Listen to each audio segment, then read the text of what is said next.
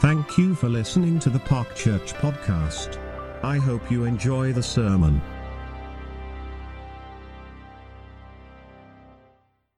You ever met up with anybody who's been a bit smarmy and said, ah, you know, any car dealers here? No? That's all right, we slag them off.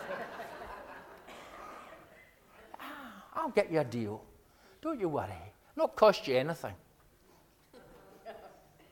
You know, don't read the small print, doesn't really matter. Just sign here and you'll get what you want.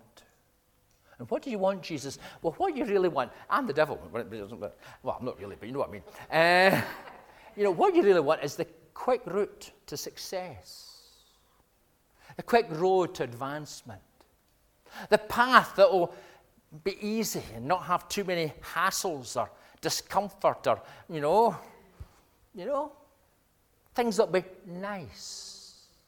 Things that will achieve the goals that you really want. And so turn these stones into bread. I mean, you can do anything, can't you, Jesus? And you're hungry. So use your powers for yourself. Nobody's there to see you. Nobody's going to point the finger. Just do it. Just give in. It'll be nice, lovely, homemade, baked. You know what they say when you're trying to sell a house? Is that about true? Have the coffee percolator on and all the rest of it. So you go and think, oh, that's nice, you know. We bought a house and we saw all these air fresheners, you know.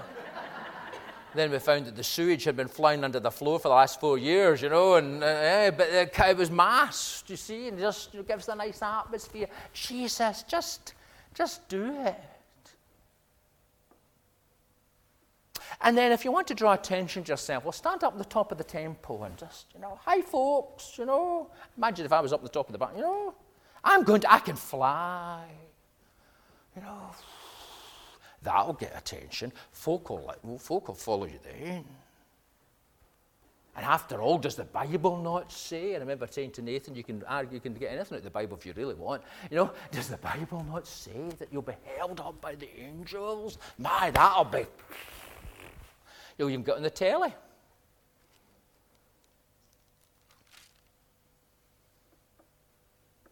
At the end of the day, I'm actually in charge here. This is my domain. Buy into my company, and you can get half of it and do what you like. And there'll be no cross, and there'll be no crown of thorns, and there'll be no rejection by the crowd or even by your own friends. There'll be no sweat and no tears, no sorrow, no dark night of the soul. You'll get it.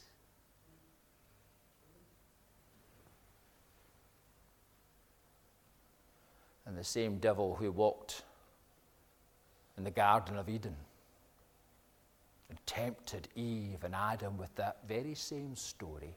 The same devil who came and sought to tempt Jesus in the wilderness is the same devil who walks up and down the streets of our nation today and says to people, You can have it now and forget about later.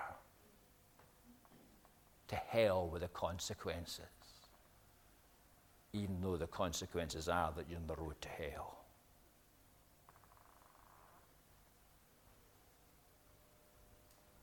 And Jesus answers Away from me, Satan.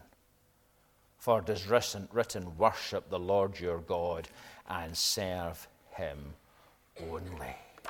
And God has done all of that so that we might have, as the writer of the book of Hebrews tells us, so that we might have someone who understands and can intercede for us. Remember these verses from the book of Hebrews. Therefore, since we have a great high priest who has ascended into heaven, Jesus, the Son of God, let us hold firmly to the faith we profess.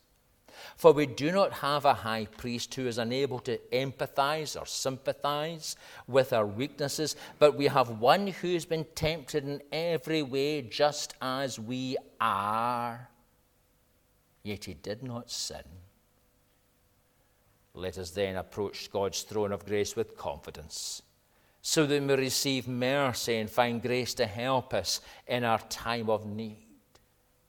When Paul tells us in Corinthians that no temptation is uncommon to man, what he's saying is that yes, it's all there the story of temptation, the story of our own pride, the story of the struggle with our own selfish souls, the story that began in the Garden of Eden and will only end when we enter into glory. That story has that made, major, major intersection where Jesus came and said, Not my will, but yours be done. And that involved facing temptation. We all know that, don't we? I'm trying to lose some weight. I'll tell you, see, Elizabeth's not here, so she's not a witness to what I've just told you. So don't you tell I've told you this. I'm trying to lose some weight. Slimming down. Those sounds as if you believe me. and so to say no, see, it's easier to say, oh, well, a wee bit chocolate, no matter, you know. When I'm doing the dishes, after all, I'm doing all these dishes and I'm worn out, a wee bit chocolate no do any harm. The wee voice says, just go for it. You know, Willie with the wee, you know. Get thee behind me, Satan. But you see, it's a lot easier to give in. It's only by God's grace we can say, no, get thee behind me.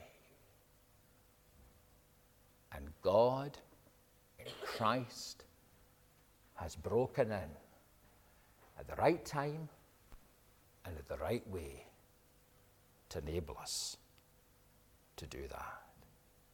And why? Why has he done that? Well, the gospel writers tell us God, and what he said, what John the Baptist said, I tell you, verse 9, Matthew 3, I tell you that out of these stones God can raise up children for Abraham. And for the people who heard that message, the Jewish people, they would understand right away. Because why was Abraham right with God? Was it because he was a goody two shoes? Was it because he always did things right? Was it because he was always faithful and always obedient? Because he was a really, really, really good person? No, it wasn't. Because you read the story of Abraham and discover that he was just like us, sometimes messed up, often struggled with his own selfish desires, and certainly if you try to pass off your wife twice as your sister in order that you can get of prison free, oh, that's not really very good. It tells us why Abraham was righteous. It's because he believed in God and in his promises promises that find their yes and their amen and their fulfillment in Jesus Christ. God's word tells us that without faith it's impossible to please God. Why is it when we, as professing Christians, when times of challenge come, often dump faith and begin to rely on ourselves? We can fix it, I can do it. No, you can't. And the more you do, the more you're digging a deep hole for yourself and for your soul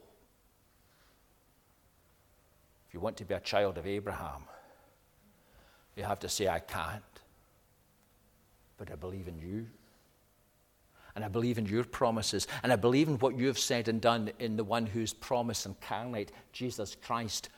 It's you who is my righteousness. Remember we sang that at the beginning of the service? There is a point to what we sing. You are my righteousness.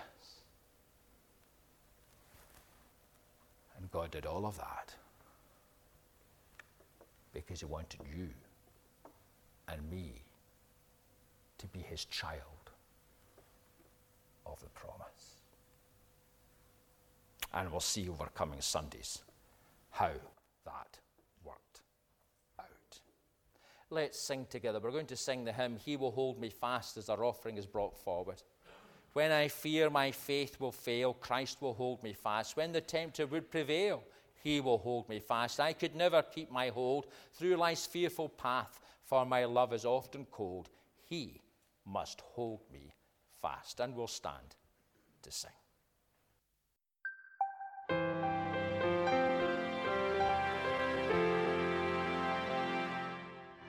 Thank you for listening to the Park Church podcast. I hope you enjoy the sermon.